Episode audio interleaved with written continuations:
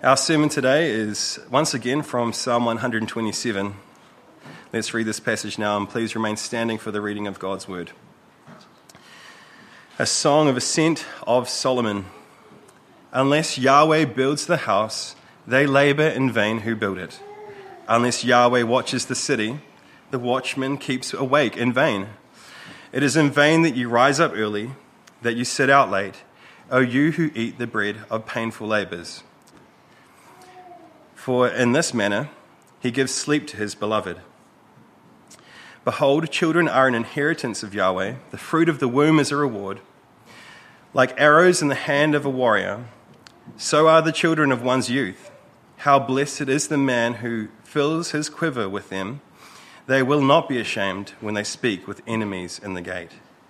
These are God's words. You can take your seats. Now, you may have noticed that in this week's translation, there is one change there.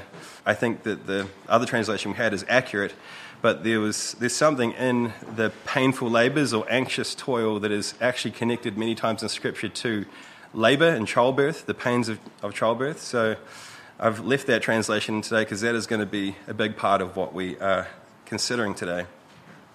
We are continuing through what has become a sermon series through Psalm 127.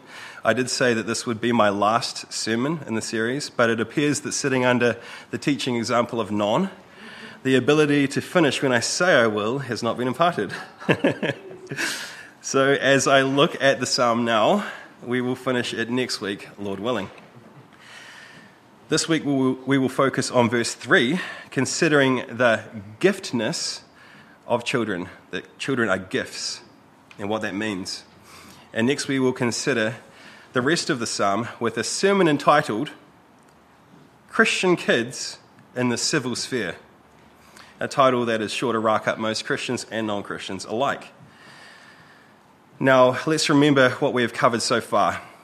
It is necessary to do this first because, as I've said many times before, Psalms are written as coherent wholes. Our verse today is not disconnected from the rest of the psalm. You can't focus in on one part of a psalm without seeing how it is connected to the whole. So, with the first verse, we saw that there are two types of building and two types of guarding there is a vain type, and there is an indestructible type. People will build something sure to fail unless Yahweh is the builder of it. We then considered the differences between how Christians and non Christians build. Christians work hard and rest easy, non Christians vainly eat the bread of anxious toil. It has been easy to see how the first two verses were connected. There was like a natural link on the surface.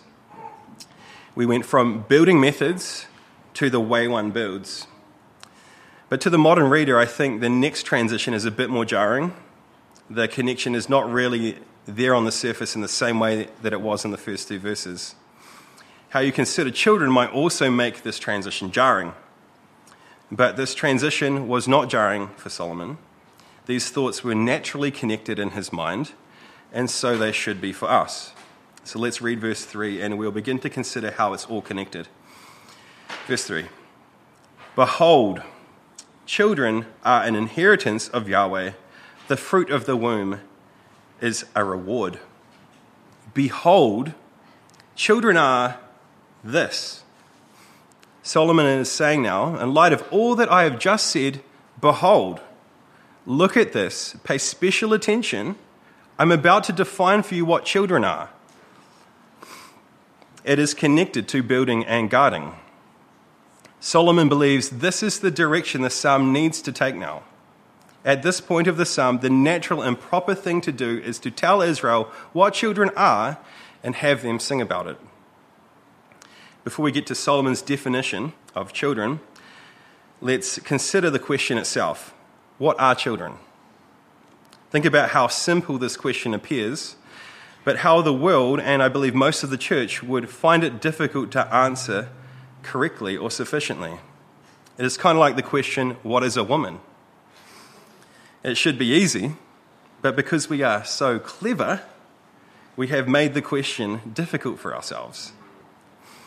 It has been made hard because the world has adopted a nonsensical evolutionary worldview. to define what a woman is consistently from evolutionary presuppositions, they have to try to define a thing that came about from nothing through a number of transitionary steps. There was once no such thing as a woman. Then a rogue bacteria discovered its feminine side for the first time. Then it grew breasts and became more and more ladylike until it became the human woman that we have today. It had to happen something like this. And since the world is still in the process of evolving, womanhood must, of necessity, therefore, still be in transition. According to evolution, the trannies are right. Gender can change. Everything is fluid and unguided, and no God is expecting any gendered piety from anyone. If gender evolved to where it is now, it makes sense that all women, if we can or should even use that category, should be evaluated on some kind of spectrum of womanhood. Again, the question of what is a woman has been made hard for our culture because their worldview is built on stupid, really, really dumb presuppositions. There are clearly only two genders. Anyone with eyes and any experience of the real world can see it. It is obvious. There are no true gender transitions going on. Since this is an obvious and irrefutable fact, it suggests the evolutionary explanation for origins is wrong. Why didn't we evolve into more than two genders? With all the possible mutations, you might have even expected that. Why not one gender for every letter of the alphabet and the plus symbol? Evolution does not make sense of reality as it presents itself to every man. If we build off the intellectual foundations of evolution, everything we build on top of it will be in vain. Those who started celebrating Pride Month this week are gyrating on top of an ugly, poorly constructed float for a downhill street parade, not knowing that the truck below them has no brakes. It is destined to crash at some point. It should be said from the pulpit of every church in New Zealand that this declaration of Pride Month is not only wicked, but it is intellectually stupid. You want us to be proud that our nation is denying the reality of basic biological facts and celebrating sexual abominations. Our culture is calling perversion normal, and it is obviously not normal. The church will not go along with these lies. Now, back to the question of what is a child. Our culture has messed this one up in the same way that they messed up what is a woman. How many weeks gestation makes a child a child? How should we consider having more children if we are on a planet that is warming up and overpopulated? How would Mother Earth, suffering under the oppression of humankind, define children?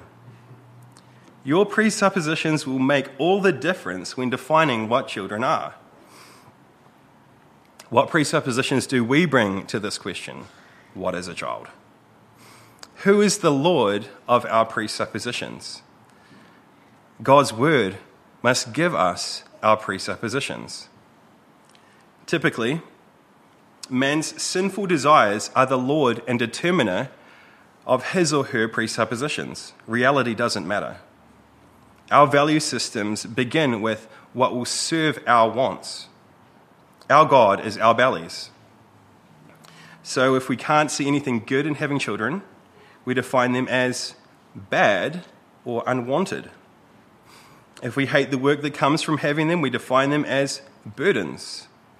Breastfeeding, life draining, freedom suckers that have you stuck in your house. Children are too loud, they are too immature and really hard to teach. They destroy my sexy body. They come into my world and I'm responsible for them forever. Their hellish torture never ends. The idea of looking after a child just makes me anxious. I want an anxious free, child free existence. These are all things that we can hear the world saying about children. What we hear less often but we can see, we believe it from our actions, is that children are an unfortunate byproduct of sex.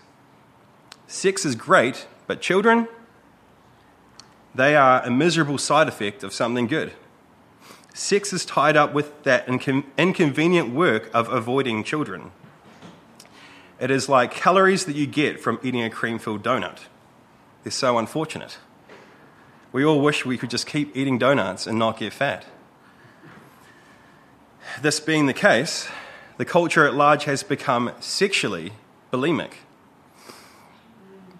Like one would avoid the calories of a donut by purging themselves, spewing it up into a bowl after enjoying the taste, we purge our homes of children through abortion, through contraception, through permanently making sterile what God has made healthy and whole through vasectomy and getting your tubes tied, even by dumping our seed where the crap gets flushed.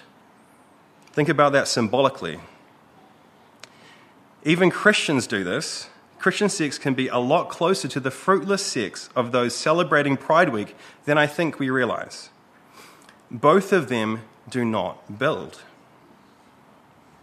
But this text tells us that having children is inseparable from how Yahweh builds a house. Yahweh builds a house through kids. Isn't that the obvious connection between the first few verses and the verse we have today? Those who are building a home and who do not receive children as a gift from God, as an inheritance, they are building in vain. So Solomon is helping the people of Israel build their houses by giving them the correct understanding of children, by defining for them what they truly are. It follows that if you get this right and if you live by it, you will not only build better, but you will not build in vain. Solomon says, Children are an inheritance of Yahweh.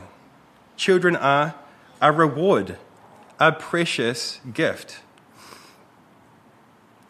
Now, it has to be pointed out that the word for children here is masculine. It literally means sons. So the verse should read, Sons are an inheritance from Yahweh. We will get to the importance of this next week. Like I said, this week we're going to focus on the giftness of children in general, why all children, both sons and daughters, are gifts. That is definitely here in, in this text too. In the second line of verse 3, it says, in a more general way, the fruit of the womb, that is all of its fruit, is a reward or gift. The Hebrew word can mean either reward or gift. There is a lot for us to think about and apply from this one definition of children they are gifts. To properly wrap our heads around this gift, we have to reflect a little further on the birds and the bees. How God gives this gift. The gift of children is given through the gift of sex.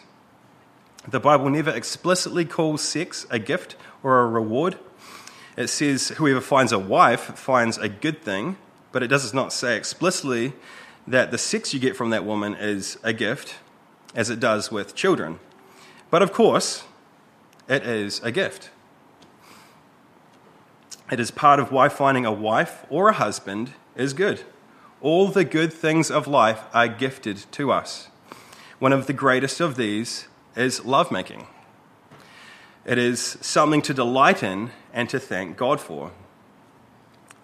But sex is not the gift Solomon highlights here, it is the fruit of sex. There seems to be an emphasis today within mainstream evangelical teaching like focus on the family and, and things like that, that Christians should find satisfaction in their marriage bed. And that is definitely right and good. But I don't see in that same sphere the same concern that our marital beds be fruitful, that we must be willing to receive the gifts that God wants to give us through sex. Even in mainstream reform circles, the gift of sex seems to have a place of supremacy above the gift of children. I believe this is the case because the majority of Christians have largely conformed their definition of children to the definition used by the world. Why? Because raising children is hard for Christians and non Christians alike. It is just hard. Was it striking to you that Solomon put the gift of sleep right alongside the gift of children without blinking or feeling silly? I must admit that I did get a chuckle from this in my preparation. Maybe Solomon left all the nighttime duties, duties to his 700 wives. Now, I'm being a bit silly, but children are definitely sleep destroyers. Anyone with kids knows that. They require a lot of nighttime toil. Remember what we learned last week. It is not that God doesn't give us the same toil as the world. We toil in the same manner. We all, Christians and non Christian alike, lose sleep staying up with gassy and upset children. The difference is, though, we trust in God. And we are not anxious in our toil as they are. And when the baby goes down, we thank God and we sleep well. Because child raising is hard, a seeker sensitive church is far more likely to take that burden off you than to place on you a difficult God given responsibility. And fruitfulness is one of those things. So they leave that counsel of God's word out of their pulpits. Family size, methods of raising children, all those things are left up to personal choice entirely. They might know that we ought to call them an inheritance from Yahweh, that's plainly in the Bible, but living your life as though they are a reward, that is another thing. Reward means something, gift means something.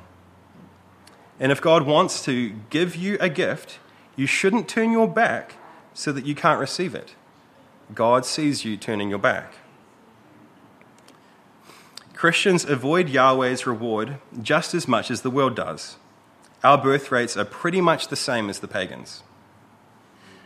Children are a nice to have, not an inheritance. God designed sex to bring about children, and yet we make it our responsibility to avoid what would naturally occur in sex. In other words, we are just as sexually bulimic as the world, but we baptize our bulimia with extra biblical justifications. One essential thing that we need to grasp from our text today is the word inheritance. That word is hugely important for understanding this whole psalm, and we will consider it in depth soon. But first, I want us to consider that this inheritance is from Yahweh. Yahweh is the giver of children. He is sovereign over the womb, the giver and taker of life. We can think that children come about merely from our own choices. And of course, they do on one level, but at the most ultimate, foundational level, this is what Solomon says children are from Yahweh. This is how every married couple with fertile bodies should understand baby making conceptually. Yahweh gives children to our house, building it up, building up an inheritance through sex. Let me quote Calvin now once again, and I'm going to quote him extensively here because this section of his commentary is very helpful. Quote, Nothing seems more natural than for men to be produced of men.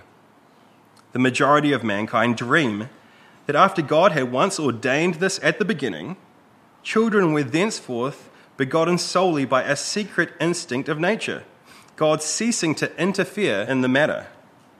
And even those who are endued with some sense of piety, although they may not deny that He is the Father and Creator of the human race, yet do not acknowledge that his providential care descends to this particular case, but rather think that men are created by a universal motion. With the view of correcting this preposterous error, Solomon calls children the heritage of God and the fruit of the womb his gift. For the Hebrew word sakar, I think that's how you pronounce it, translated reward, signifies whatever benefits God bestows upon men as is plainly manifested from other passages of Scripture. The meaning then is that children are not the fruit of chance, but that God, as it seems good to Him, distributes to every man his share of them. Moreover, as the prophet repeats the same thing twice, heritage and rewarded to be understood as equivalent, for both these terms are set in opposition to fortune or the strength of men. The stronger a man is, he seems so much the better fitted for procreation. Solomon declares, on the contrary, that those become fathers to whom God vouchsafes that honour. Amen. Calvin is right. We have thought about and continue to think about having children far too mechanically. God blesses the marriage bed with children.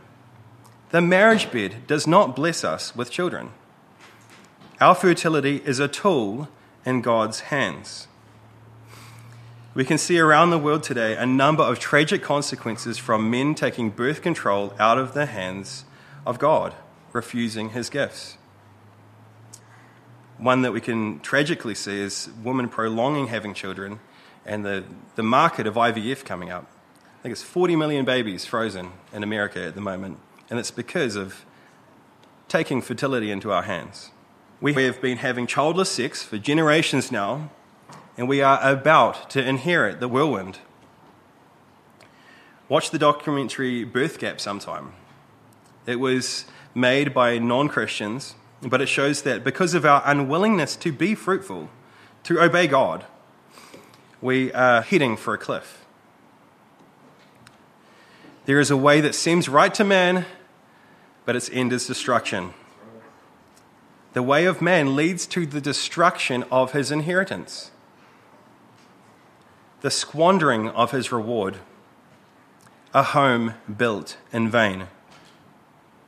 Homes that are built with man's wisdom look like a man sitting in a rest home, away from the beautiful house he built, alongside other lonely people with no family to look after them. It is having accumulated a whole lot of awesome stuff, but not having the joy of passing it on to someone you love and want to succeed in life after you have gone. Intentionally not having children is quite literally the death of your heritage. It is incredibly sad. These people, in their final days, with their very own eyes, see that they built in vain. It has to be acknowledged that for reasons unknown to us, some do not have a choice when it comes to having children. God takes that choice away. Not being able to pass on an inheritance to your own children is one reason why barrenness is so sad. But we know that in every tough situation, especially ones that God brings about, He can bring comfort and restoration. And there are other ways of passing on an inheritance that will serve another family, the family of God, the everlasting kingdom, after you are gone. The main point that I need to make today, though, from this text is that having an inheritance to give and having someone to give it to is one of the greatest blessings in life. It can give a man a unique kind of satisfaction on his deathbed. And Yahweh is the one who gives him that pleasure through the children that he gave him through his life. Children are gifts from God. And understanding the nature of these gifts is one of the key things we need if we are going to joyfully embrace them. Solomon tells us that the nature of the gift is in the words inheritance and reward. He gives a specific example of how a man is rewarded in his life through his sons, and that's what we're going to get into next week. But we can make many broader applications from this principle too. It is right to spread this truth out to the corners. If children are an inheritance, what does that mean? Typically, we wouldn't think of children as an inheritance. I don't think the world would. When you think of an inheritance, you would typically think of houses and money and possessions that you would get from a loved one when they pass. Thinking about how children differ from other forms of inheritance is actually a great way of understanding why Solomon places them at the peak of a man's blessings. As you all know, Solomon wrote other books of the Bible. One of those was Ecclesiastes. In that book, he argued that everything a man does under the sun is vain. Solomon likes this word vain. He explains that everything a man or woman does in this life is full of harsh toil. Everything you build is eventually broken down or given to someone else. Life is short and you will eventually fade out of existence and bring nothing of your work with you. What he says in that book is the brutal truth. Once you leave this place, there will be another cycle of humans that will take your stuff and your place in the world.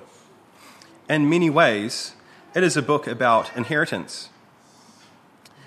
Solomon brings these reflections into this psalm now, but shows where an everlasting inheritance is to be found, one that is not in vain. Houses will fall, cities will fall, but your children, they carry on your name. In that way, they are a living inheritance.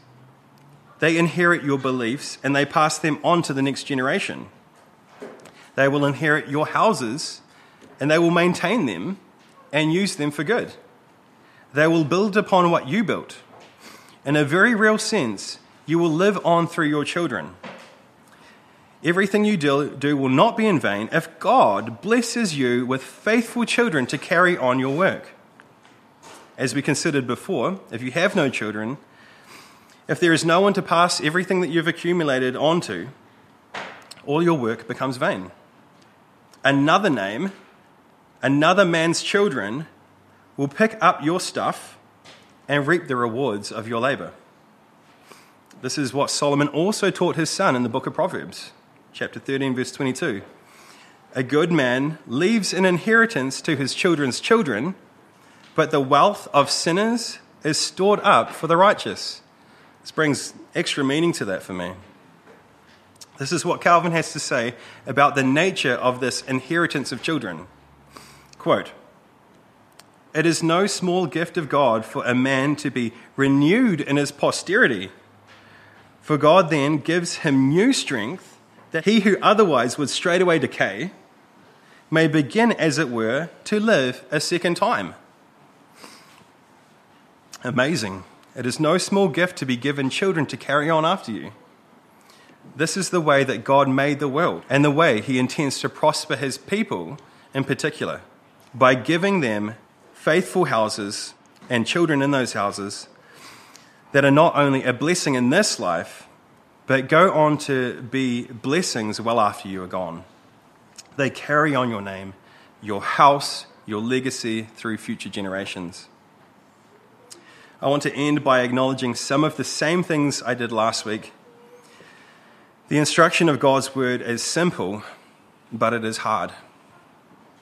I, a man, ventured into the minefield of female fertility today and without having experienced anything of the hardships connected to carrying a child or giving birth, I spoke with authority on the subject. Not having experienced the difficulty of these things, it was my responsibility to give the plain teaching of this passage. Both men, Christian men and women, should value children as Solomon called us to, but stating the obvious, only women can carry and bring them to term. This is a unique and difficult calling for women. It carries with it a unique element of the curse, even. It will bring you pain and much suffering. Acknowledging this, it will be helpful for you to know that in that suffering, this is exactly what your Lord has called you to. 1 Timothy 2:15 says that the woman will be saved through the bearing of children, if they continue in faith and love and sanctification with self restraint. This passage teaches that under normal circumstances, childbearing is inseparable from a woman's salvation. The bearing of children is your unique cross to bear. Jesus said to his disciples, If anyone wishes to come after me, let him deny himself and take up his cross and follow me. For whoever wishes to save his life will lose it, but whoever loses his life for my sake will find it. Bearing and raising children is death by living. The women of this world hate childbearing because they know that it requires them to die to themselves. But that is what we are called to. And it is through this dying that we live. We want to live inside the will of God at all times. Since He wants us to lay down our lives, we do not cling to them. We trust in His good purposes that are in dying. Jesus said, Unless a grain of wheat falls to the ground and dies, it remains just a grain of wheat. But if it dies, it produces much fruit. Whoever loves his life loses it, and whoever hates his life in this world will preserve it for eternal life. A woman is a pitcher of wheat. Every time she brings about a child into the world, she is coming very close to death. There's a reason why so many women die in childbirth. It's because there's a dying that they go through. And in the same way that wheat must die to produce fruit, a woman must die. This is a hard saying. God is calling you to die for the sake of fruitfulness, to give your bodies and all that you have for the next generation and the extension of his kingdom. You are called to no less than this. Men, understand that this is the sacrifice our wives are making. They're laying down their lives for your inheritance, for the extension of your name. Love them and treasure their deteriorating bodies. See the unfading beauty of a woman who fears the Lord. Praise her for that imperishable beauty. Let her know that you see it verbalize your approval of her, and regularly give thanks. As far as it depends on you, shield her from all that could cause her to be anxious around raising kids. Do hard things and lay down your life for her sake. Support her financially and joyfully take up extra work around the house. All of these things are necessary for building a godly house. Yahweh builds a house through a husband and a wife laying down their lives for different things. Under one roof, working hard together and resting easy together for the common cause of building up your home together. I've told some of you this story before, but I think it is worth repeating to get an important principle across. When Chase was a newborn, I remember waking up in the wee hours of the morning to see Mel struggling to feed him. She was suffering with cracking and soreness around the feeding area, and she was just exhausted. At that time, God prompted me to say, God would have you nowhere else right now, Mel. So take comfort that you are in the center of God's will right where you are. And we've said that to each other many times since. For the Christian, there is nothing better than to know that you are in the center of God's will. If you, as a mother, are laying down your life for your children, trapped on a feeding chair, or bouncing your baby around the room for hours trying to settle them down, know that there you are in the center of God's will. Remember that. There is nowhere else that God would call you to be. It is hard while you are going through it, but you can take pleasure in the unseen reality of God looking down on you with approval. I know this week has been hard for some of you, but I hope that this word from God encourages you to press on. There is no easy way to have a baby, it requires dying. It is supposed to be hard.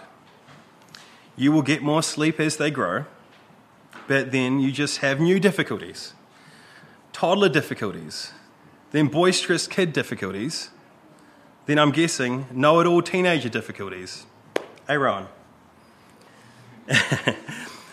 and then old people, grandparent issues hit. You have to take up a new cross each day. And with each new cross, we persevere with God's help through it. And through it, He strengthens us for the next difficulty.